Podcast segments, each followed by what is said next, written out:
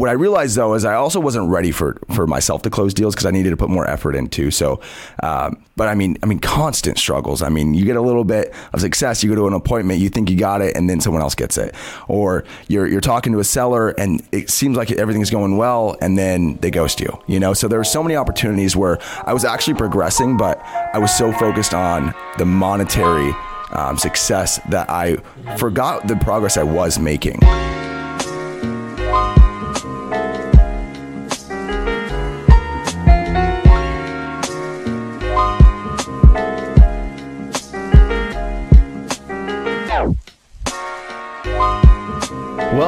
Back to the Pursuit of Property podcast. Today we are here with Dylan Miracle, realtor investor with Miracle Realty out of Madera. Dude, first and foremost, happy birthday, man. Thank you, thank you, Dude, and thank you for coming on. How old are you? Twenty three. 23. Our podcast is aimed at young people getting into the business. So it's cool to hear you've been in the business how many years and you're just turning 23? Yeah, I've been uh, about two and a half years. Yeah. Dylan, can you give us a little bit about your background? And then we'll jump into why we think, you know, your story and and some of the deals you just closed. We'll get into that a little bit more. But can you give us a little bit about your background, one, and two, just kind of your introduction into real estate and how you got started? Yeah, for sure. First off, I want to say thank you guys for having me on. Uh, definitely celebrating the birthday exactly how I wanted to celebrate with my boys. Let's so. go. Um, yeah. So, how far back are we going in terms of like How did you get into the business? Like, what were you doing before Yeah. and leading up to getting into the business? Perfect. Uh, so, uh, wrestled at Cal Poly um, and thought I was. I always kind of had an inkling of being entrepreneurial, um, and honestly thought I was going to be helping people invest their money and things like that. Uh, thank God I'm not doing that because one, that's uh, I found out I actually don't enjoy doing that too much, but also I'm not very good with numbers, which actually probably would not be great for clients. So, um, but I had something lined up, and then COVID happened, and then uh, I didn't want to do anything with my dad at the time because I wanted my own legacy, and I was kind of a stubborn kid. So, um, yeah, I just uh, once COVID happened, that kind of my opportunity went away, and I showed up on my dad's doorstep and said, "Hey, you know, can I can I do a little bit of work for you?" And he just had me filing stuff, and then um, he told me his goals with investing, and wanted me just to start meeting people and and kind of discussing things about that. So uh, met with Jason. Um, fir- first thing I didn't know, I wasn't really. There's this quote. It says like something like uh, when the student's ready, the teacher appears, or something like that, right? So. Uh, Definitely, Jason was way, way above where I was at at the time. So most of what he said went over my head. But there's a few things that he said because Jason, Jason has a gift of like you know still giving you nuggets regardless of where you're at. So didn't know anything about escrow or anything like that. So but what he did tell me is I should talk to you guys. So started talking to you guys. You guys were my second conversation in real estate, um, and so I just really f- quickly fell in love with it. Coming from a background of wrestling, um, I always liked uh, that sport because it's not just.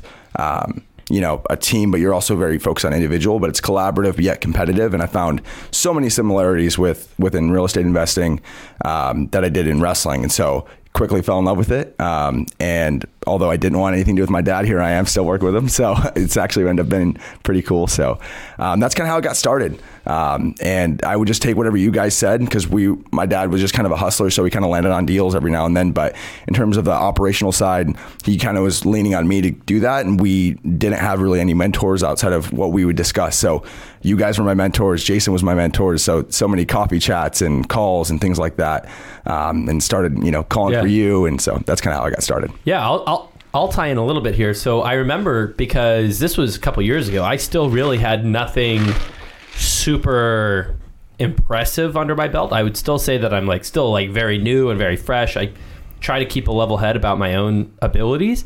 And Jason was like, "Hey, one of my really good friends' son is getting into the business.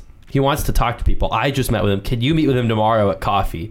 And you and I, it's funny, we're drinking Starbucks. We sat down with your dad over at the Starbucks. Yep. And I feel like I didn't really give you very much to work with that day, but you and I stayed in touch, and then you ended up calling for me, and you're one of the only people that took what I had said, implemented some of it, and dude, you like you sent me some good leads that ended up selling.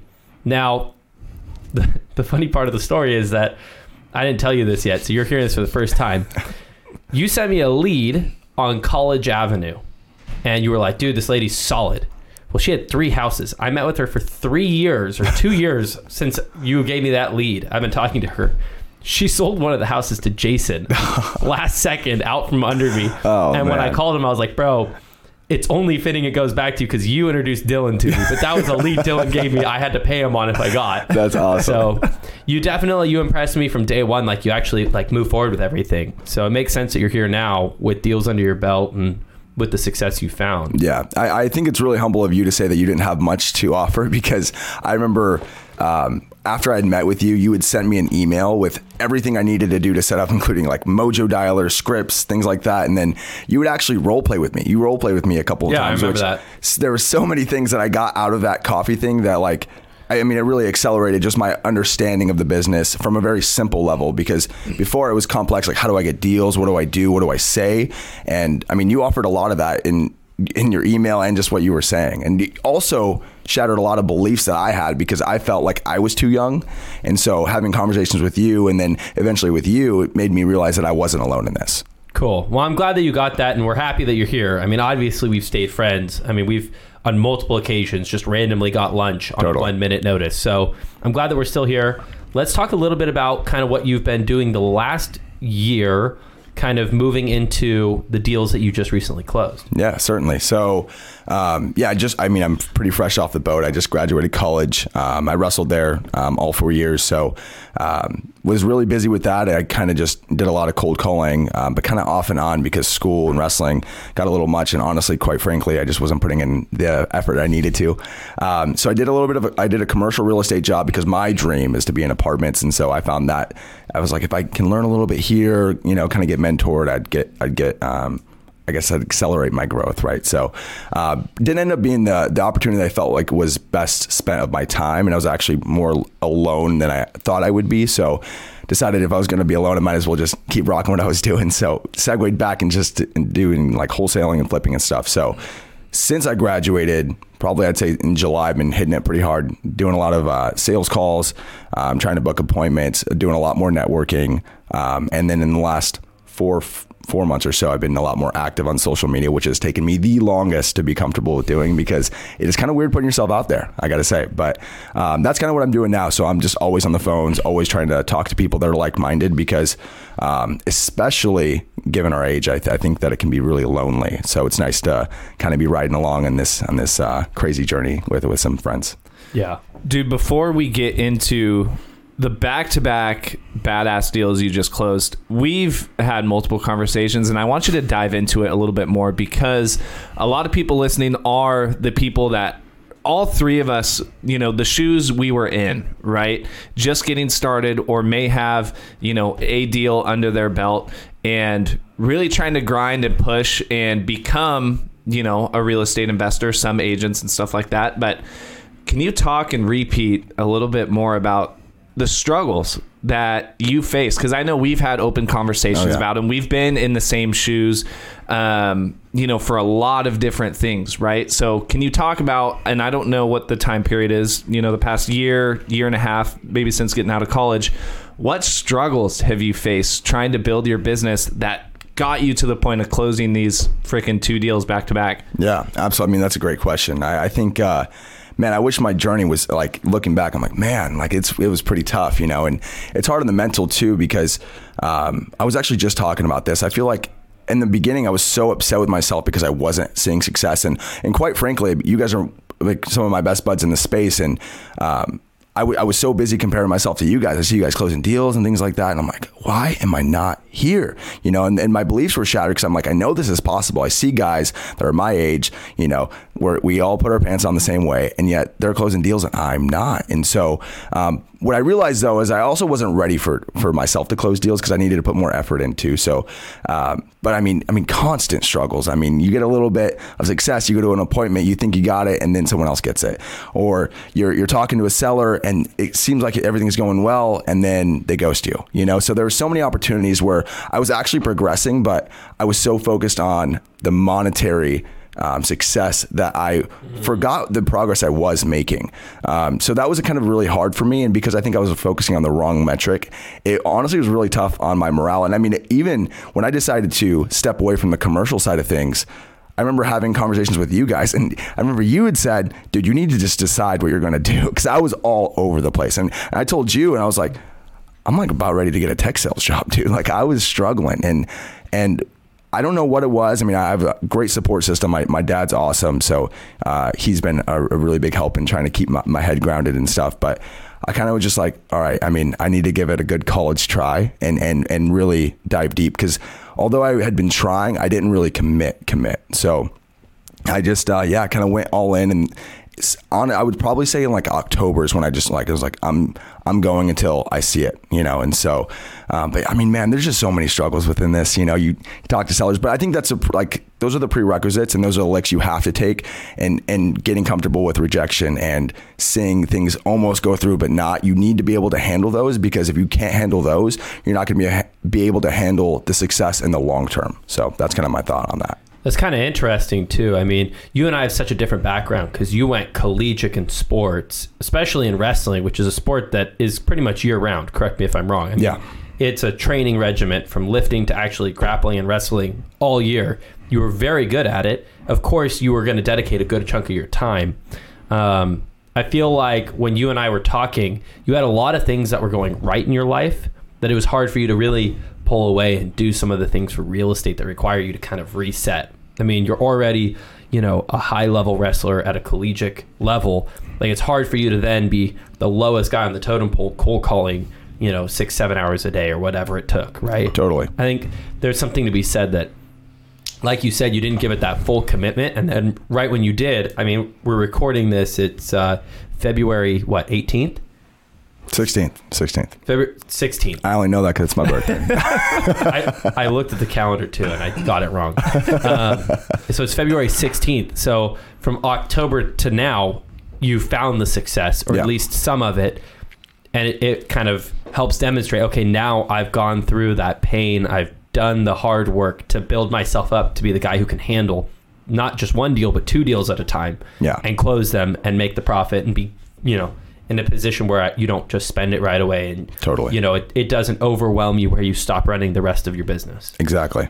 Yeah no, that's a good point. I mean, it's funny though because now closing these and, and being on that like initial first deal hump. Because I mean, I, have brought deals to the table. I was working acquisitions for my dad for a right. while, so um, I kind of know that process. But from doing it start to finish and, and really handling the negotiation, because I would always just bring the lead. You know, whether it was to you or to whoever, I would bring the lead and then they would close it. You know, so I didn't have to work on the negotiation. I didn't have to get the contract signed. That was all left up to whoever I was working with. And so, um, yeah, I mean, it's funny because being on the other side of that, I mean, and being nervous throughout the whole thing, I don't really feel that much different. It's funny because I was like, oh, you know, I, am going to feel different, you know, but I'm, I'm, noticing more and more the more that you achieve goals, it's more about the process and the person that you become along the way and route of that goal. But not, once you get there, it's kind of like, what's next, you know? Yeah. Dude, you made a really, really great point too that I want to touch on just before we get into the deals is having the right doors open at, at, at the right time, right? Because, like you were saying, I think all of us have all fallen trap to you know like the comparison trap right like looking at somebody else who whether they're similar in age whether they're close friends or you know whatever it is that makes you fall into that trap of comparing yourselves to them right and i think you obviously have done a really really good job of pulling yourself out of that because I think that's a very I mean once you get deep in the mud there it's it's really hard to pull yourself back totally. out really hard um, but like you said I think that just the interesting part of that is you know while you were going through all that it wasn't really processing all of the things you were learning along the way right? Like it wasn't your t- it wasn't time. It wasn't the perfect time to just boom bombard you with all these deals because you hadn't gone through and learned the process of that actually goes into doing deals. It's like somebody immediately um, you know like jumping in and wanting to know everything about mathematics right away, right? No, you've got to build your way up. You've got to start somewhere and continuously learn in order to get to the point of being an expert or being somebody who can freaking ink and close deals. 100%. So let's talk about them. Let's talk about those yeah. two deals, man. Um, break them down for us. Where did they come from? How did they pencil out? Give us everything. Yeah, yeah. So um, they came from cold calling. Um, I and I, like I said, I had been off and on. I would you know cold call consistently, and then I would stop. But over the course, you kind of just eventually. And when I first started, it's funny that you said that one of the leads that I had sent you actually panned out because that was literally a lucky draw. Any person that I talked to that would just talk to me was a lead. So super grateful. that. Yeah, I'm, I'm happy to hear that because you. Um, the biggest thing for me is you were trying to tell me is like, okay, this is a cold lead. I'm like, no, no, no. But they said they'd sell. You're like, yeah, but they said that you know, if they get their price, and I'm like, oh, like that's not a hot lead. They said they'd sell though, and so that was a really hard thing for me to grasp. And I actually just made a video about that not too long ago. But um, yeah, so I I picked up this lead right, and so this is probably two years ago now. Um, took me about a year of talking to her, building rapport to actually get my foot in the door and get an appointment. So we get an appointment. This is now, um, what is it, summer of 21, probably, I think.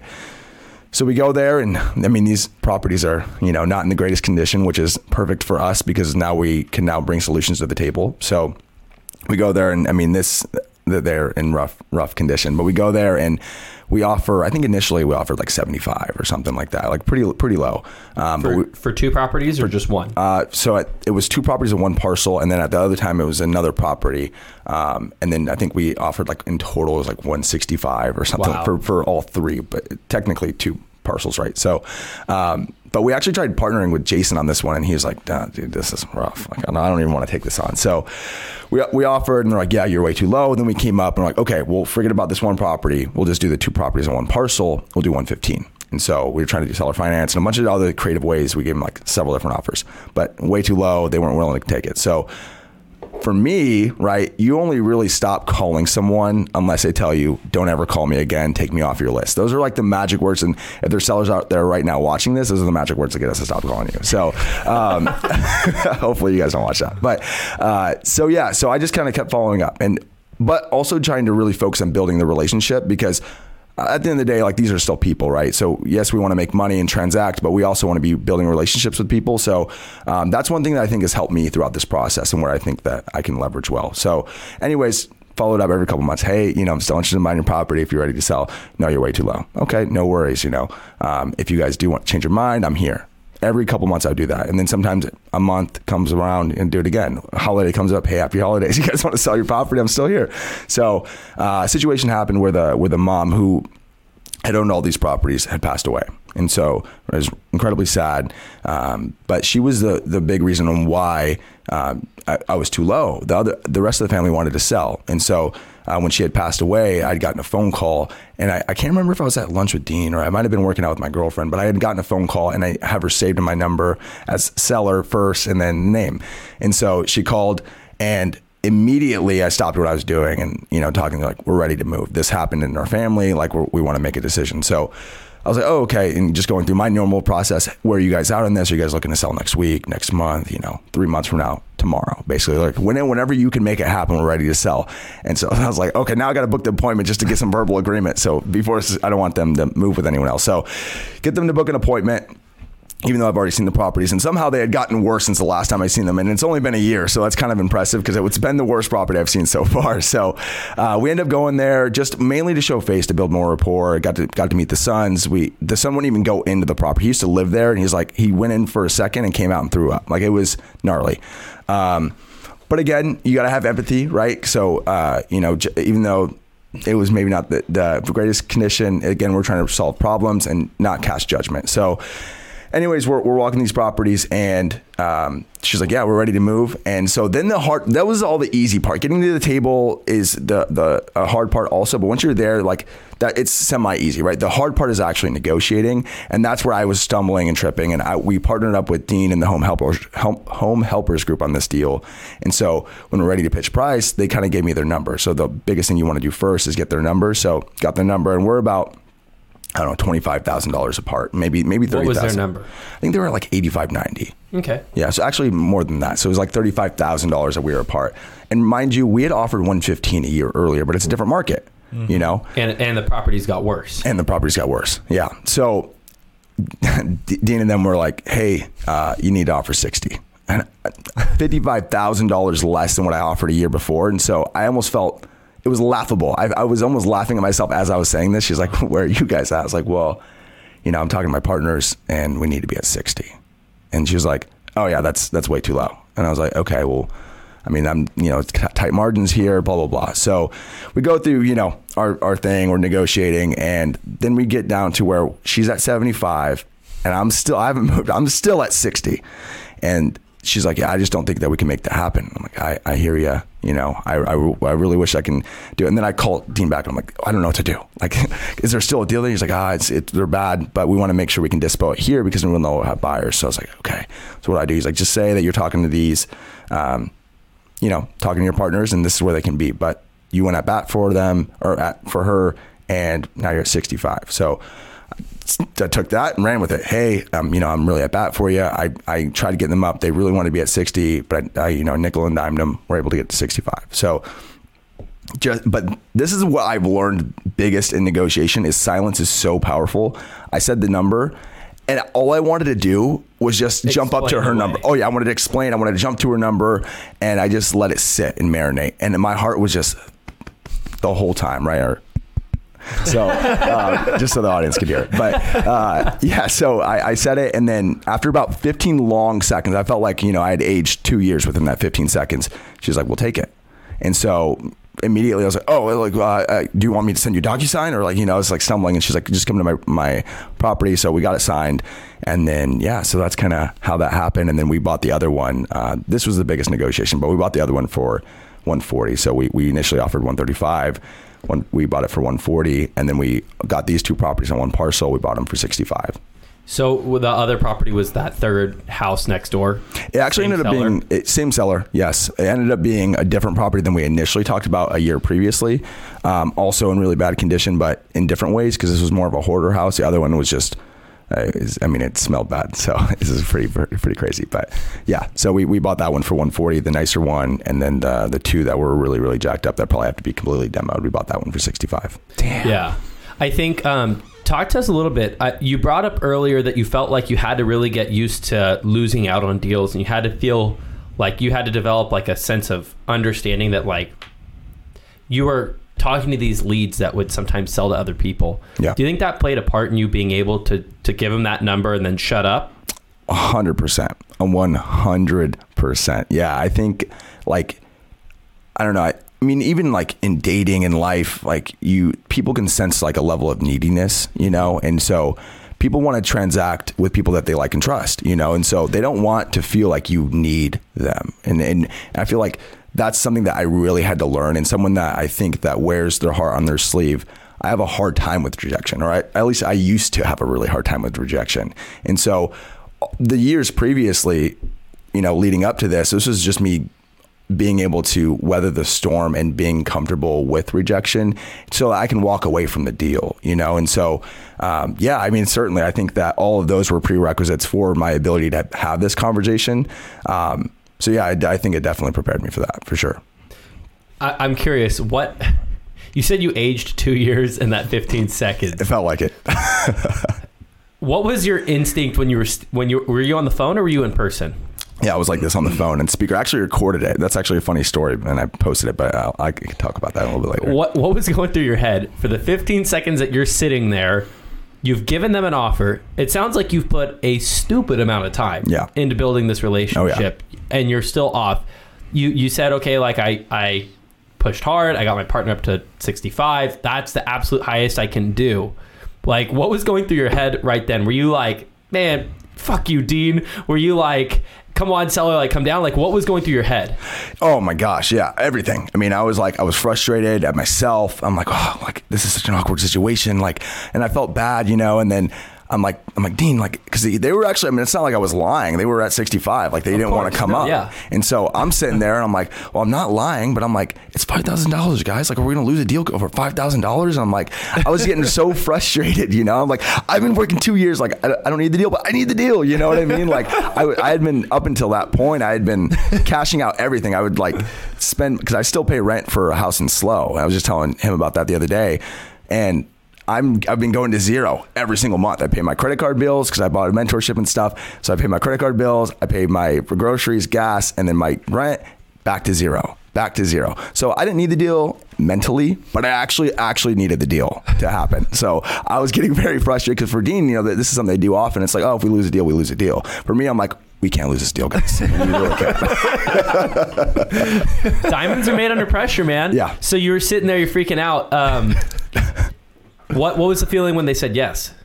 Oh my god, it was it was euphoric. It really was. I almost didn't believe it. I like I remember like they said yes, and it was kind of like, are you sure? like, you sure you want to wait? Really? And so, uh, yeah, I mean, it was it was a really really good feeling, and just a huge weight. I felt like li- I mean, deal- and, and you can't count your chickens before they hatch. Yeah. But it was one of those things where it was like I had never gotten to that point, and it was such a milestone for me to get my foot in the door. So I mean, it was uh, it, there's nothing quite like it, to be honest. Dude, and super cool. You mentioned um, partnering with the Home Helpers Group, Dean, on these deals. Um, talk. Let's talk about both of them. Obviously, dispode, right? You guys wholesale Yep. to end buyers. Can you talk a little bit about the numbers? Um, you know, what were the assignment fees? What did you walk away with? And now, how are you kind of handling that money now that you just got this spurt of income from two deals, dude? Yeah. I know we were talking. We had we had our friend from Sacramento, Jace, and I I was telling Dylan. He was saying he closed his first deal and he went out and bought a Mercedes. And now I know Dylan didn't go out and buy a Mercedes, but talk about the financial part a little bit and how it felt. What are the numbers and what are you doing with that money now? Yeah, yeah. Yeah. So yeah, we we did. Uh, so we wholesale these. Um, Dean and them. Just a quick shout out. They are amazing. They they really helped navigate this, and I think put out a lot of fires that could have potentially happened. My my dad's really good too, but there's just a whole other side. He does a lot of fix and flips, rentals and stuff. So and the wholesale is just a different hustle. Um, so yeah, and that they they helped immensely with this, but. Um, yeah, so we we bought the one for 140, and then we we kind of just like it was like more of like a like a pocket sale. So we only really let a few people know that are within our Rolodex. One of them being uh, Corbin and a few other people, but one of our um, realtors actually that my dad works with. He's a good friend of mine. Actually, did an ice bath with him this morning. I was shivering up until we started this podcast because now I'm a little nervous and I got some blood flowing. But um, yeah, so he, we ended up selling to, it to him, and his goal was to flip it. We sold it to him for 172, so there was about a thirty-two thousand dollars spread there. Which is, it's funny though because we actually sold it to him on such a discount. We didn't know because we actually thought the property was in worse condition than it was, and so it got appraised at 250 as is. And so we're like, holy smoke! So he's actually going to wholesale it, and he's wholesaling it for 215. So we Tail it, like put it on the market. no, no, he just put it back on Facebook, and uh, because we didn't, we never advertised it, so he's going to be selling it for two fifteen. So there was a, a lot that we we kind of left on the meat or meat on the bone. So I'm, I'm happy that we can make him some money, but it's like wow, we really got a good deal there. We didn't know it. Um, so we made thirty two thousand dollars in total profit on that one deal for the whole team to split, and then on the other one that one was a little bit more sketch. So, uh, because of the scope of the work, you need someone that kind of has some gravitas, you know, some someone that can really take on the deal and have the gut to do it. So, we tried selling it to one of our friends, and it was just a little bit too much, I think, for for him to take on. He's looking for more of a rental. Um, the numbers were kind of tight; just wasn't going to work out. And honestly, if you're looking for rentals, you probably don't want on a, a Project X version of, uh, you know, rehab. So, Yeah. Anyways, uh, that felt, felt through, and so we got another buyer in, and both buyers I had walked the property with were like, "We've never seen anything like this before." So we ended up selling it to one of them, but the the deal was that the, the property had to be delivered vacant, but we sold it to them at 105. So we bought it for 65 and sold it for 105. Um, so a forty thousand dollars spread there as well, and for us all to kind of split. So You you brought up the vacant thing. Was it was there tenants or were there tenants? Yeah, yeah. So they were actually really cordial. Um, one thing I learned throughout this is like how important it is to to be empathetic towards tenants because you really want them on your team. And I think that sometimes, especially given the situation and what they were living in, it's almost like it's almost like they live in a different world, you know, because of how poorly the conditions were. And so I think a lot of people could just want to transact and like get out, you know, here's your eviction, get get the hell out. So I really like I didn't want to do that. Plus I don't have that in my nature. I'm kind of a naturally empathetic person. I kind of wear my heart on my sleeve like I mentioned earlier. So I was like, "Hey, um, you know, we want to do a cash for keys. We don't want to evict you guys. We, you know, it would really help us out. As long as you guys are on our team, we're I'm on your team. Like I want to make this as smooth as possible. And I, I kind of like put it in their head. I was like, I know you guys want to make it as smooth as possible. You guys don't want this. We don't want this. And as long as you guys are willing to work with us, we're willing to work with you. So we offered them a thousand each, and just to kind of start to see where they and they took it right away. I was like, I'm not going to offer more, but so they, they took it, and it was everything was smooth sailing. I mean, it was there were some fires to put out here and there. You know, they, I get phone calls random times, like nine o'clock. Sometimes I have to answer them. So they're like, "Hey, can I take the shower?" And I'm like, "You can take whatever you want. Just please get out." You know. um, and so, uh, but we go there, you know, and one of them had already moved out. We go to the front unit, and they're still getting stuff out. And this is the day before closing. And so, remember the in the contract we put delivered vacant. So everything's on board. I'm like, thank God. I'm like already celebrating. I'm waving my stuff behind my shoulders. You know, I'm like, all right, we got this moved. And I was like, I'm just gonna go check the back property real quick. So we go there. Someone's moving out, and the other lady had already left, but her son was still there. He's just backing some stuff up. And we're like, okay, no worries, take your time. No, in order for us to give you guys cash for keys, you guys have to be out of the property. Though he's like, no, no, I understand, I understand. Okay, great. Well, as we're there, we're kind of hearing some like rummaging in like the shed, and we're like, hey, I was like, Dad, I think there's, I think there's someone over there. And he's like, I think you're tripping. You know, you're, you're definitely imagining that. I was like, no, pretty sure I heard. So we're like, hey, like anyone in there? And they just come out hot. Like they're like, we've been living here since 2019. Like we need a proper notice, blah, blah, blah. And, and then, I mean, I was just, we were both dumbfounded. We're like, who the hell are you? Like we've never seen you. We don't know who you are. Your You tenants didn't reference this person. no, no. And we've been talking with them now for a month and a half. And so they're not on lease. No one's told us, and probably they did it on purpose. But we thought they literally just showed up and found their opportunity to just squat because the property was were in gnarly condition. Camping out in the shed. Yeah, in the shed. Yeah. I mean, it was literally like probably five by 10, maybe. I mean, it's a re- just enough to fit a Like mattress. a, like a tough shed. I don't even know what a tough shed is. Uh, is this like a Or metal is this shed like a or shack? like Like, a wood shack, like it looked like if, deteriorating shack. if, a, if wind just went, it looked like it was just going to knock over. Wow. Yeah. And they had been living there, but there was AC in there. I was like, okay, they, they definitely looked pretty comfortable. It would have been pretty impressive had they done all that in the last 24 hours. So, anyways, um, we like the cops got called and you know they're they're just being crazy like irate with us and so I now I'm just when my armpits are just I mean I have so much sweat just pouring down you know just thinking about this I'm getting nervous again and so the cops came and they're like yeah they've been living here for three years and we're like no no we Wait, you're joking. Like we thought they were messing with us. And like, no, no, no. Like this is a known meth house. Like this, they've been living here. They're like, yeah, but they're not on lease, and we we've already done cash for keys with the tenants. Or you know, he was like, yeah, I mean, if they declare this as their residence, it's kind of there's nothing we can do unless you guys do a cash for keys. And they kind of winked at us, and we're like, okay. So we go there and we offer them 500, and I mean, they were almost like our they were our best friends. After being so hostile, they're like, yes, sir, yes, sir, like. Like who are you? So we, we're there. We get and they're getting all their stuff. They bring all their friends. There's like nine of them. It's like nine o'clock at night. My dad's going getting cash for keys agreement for new random tenants that just moved in. apparently, but they guess have been there.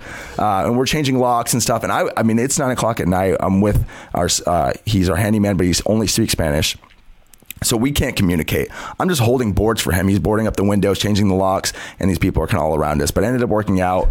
Um, that was the day before closing. We ended up getting them out, delivered vacant, and they're being worked on currently. So ended up working out, but definitely uh, was pretty nerve wracking for sure. totally off topic, but I don't know about you.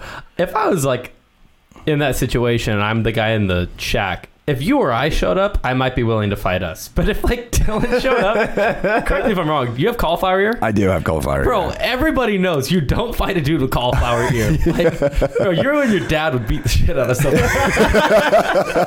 I'm just thinking about that in my head. Like, I don't think I'd react aggressively towards you guys. You're also super nice, so I'm glad to hear that you guys worked it out amicably. Yeah. Um, God, that has to feel so good to be done.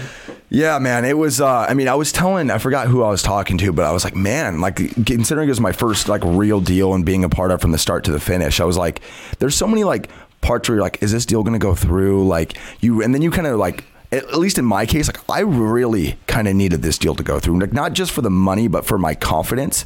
And so I was sitting there, I was like, I need to start like meditating or something. Like I was so anxious for that month. I was just like, you know, I'd see like Esther, I'm like, hey, or any update, blah, blah, blah. You know, I'd call Dean. I'm like, hey, you know, what's going on? What do I do next? And he's like, you kind of just wait. I'm like, I just wait. Like there's nothing I can do to move it faster, you know? So, um, yeah, I mean, it was definitely, I mean, it feels really, really good. Um, and I think for me, really gave like a, the, the biggest thing, I mean, the money's great, but really was just a vote of confidence and, and, and knowing that this now, like there's proof of concept, like this works and you can do it, you know? Yeah. You Dude, said, yeah, go well, ahead. real quick, you said earlier that like you don't feel any different after you finished it and that like you thought you'd feel like some kind of way. Yeah.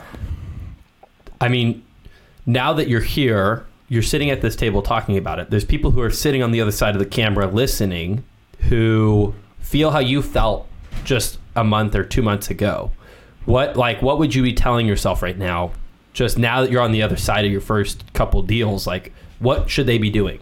Yeah, no, I mean that's a really good question. Um, I would say if I was talking to myself, um, let me direct this towards the audience. But if I was talking to myself two months ago, I would say just continue to do the activities you're doing, and actually probably do more. Do more of what you're doing, so you can kind of close the skill gap there. Because if you're just starting out, you have a lot to kind of cover. So just be comfortable taking risk and looking like a fool en route to doing that, and know that eventually it'll all play out. I think if you can do that and then connect yourself with people that are doing high level things like you gentlemen right here, um, I think is really, really valuable. Um, and if you do that, it's less about what happens in that goal that you're trying to achieve, but it's more about the process and the person you become along the way. So as long as you're actively trying to grow and do things and take massive action, it'll all work out. Whether it comes in two months or it comes in two and a half years like it did for me. So um, that's what I would say. I would f- say focus less on the outcome and focus more on the process and take lots of action.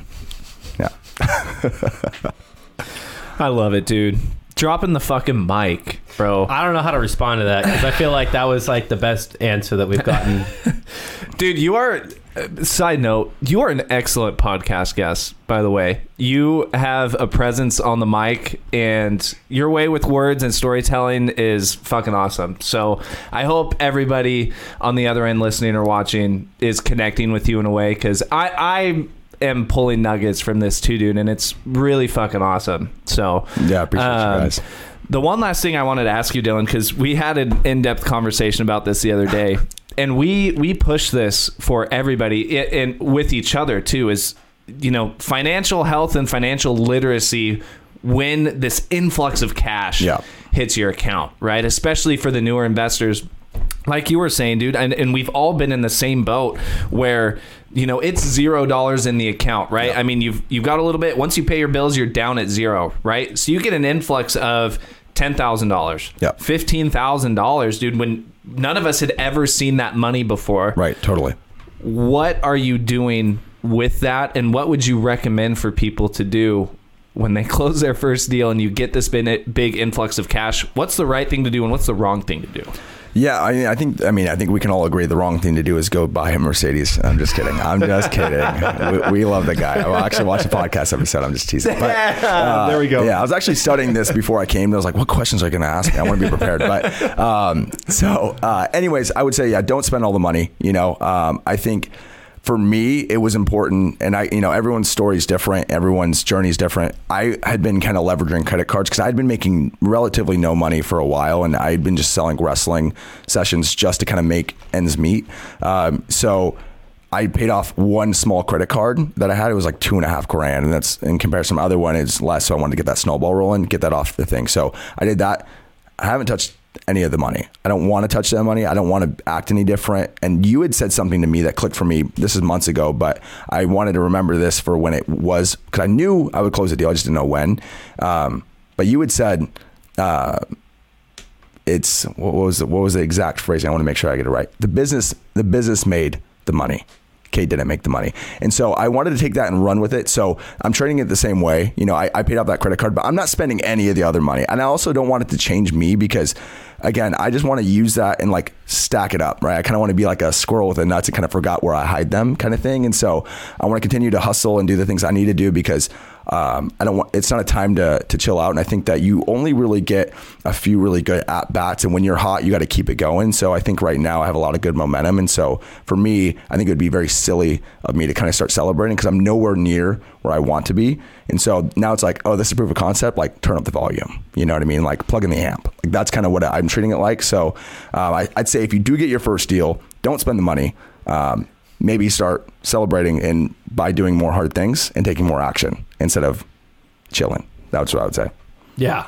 Dude, I think that's all really sound advice. I mean, I bet if you had asked either of us after we closed our first deal, we would not have responded that way. We would have said stupid stuff. Yeah, well, I've been talking to you guys for a while, and you guys are a step ahead of me. So I'm thankful to have good friends like you guys in my corner to stop me from doing that because I certainly would have had I have not had great advice from you guys. Well, dude, I think this is a, a really good story. I think we've had some people on who found very very quick success, and it sets a precedent that that's a standard. And they're they're notable and have on the podcast because it's noteworthy when they get that kind of a a quick you know shot and a and a hit. I think it's more normal to see somebody like you who has to develop and grow and the the luck may not always be on your side and Right. so you have to put real serious discipline into making it happen. So I think a lot of people who might be discouraged right now with the way that their business income might look might be able to take some really good nuggets about how personal growth plays a huge part in this. So Yeah, certainly. Dude, you mentioned ramping up your social media. Where can people find you? What channels? What's your at? Share and plug everything in case people ever want to reach out to you, ask for advice, do that sort of thing. Yeah, that's uh, I've never been asked that question. It's kind of cool. I like hearing that. I want to hear more of that. So, uh, if you want to find me on social media, you can find me at the handle is at Dylionaire three two one. Uh, it's spelled like millionaire, but D Y L. Right. So uh, that's across yeah. all my all my platforms: TikTok, Instagram. Best ways to contact me. Usually, I do the best I can to respond to DMs. I usually try to do uh, video recordings every once in a while, just to engage with my audience a little bit better. Um, and yeah, I would say those are probably the best ways to reach out to me and follow the journey. I do the best that I can to show real life content, not just showing the successes. I, sh- I do a very, I think, a okay job at uh, sharing the, the losses as well and when I'm not feeling it. So um, yeah, that's the best way to find me. TikTok and Instagram at Dylionaire321. Boom. Well, I hope everybody who tuned in got a lot. I know that Cade and I both have nuggets to take away here. Like Cade said, you do a really, really good job of storytelling and and uh, sharing nuggets that you learned along the way. So, hopefully, everybody will tune in next week for the next episode of the Pursuit of Property podcast. But for now, so long, sir. Thanks, bro. Yeah, no problem. Thanks for having me.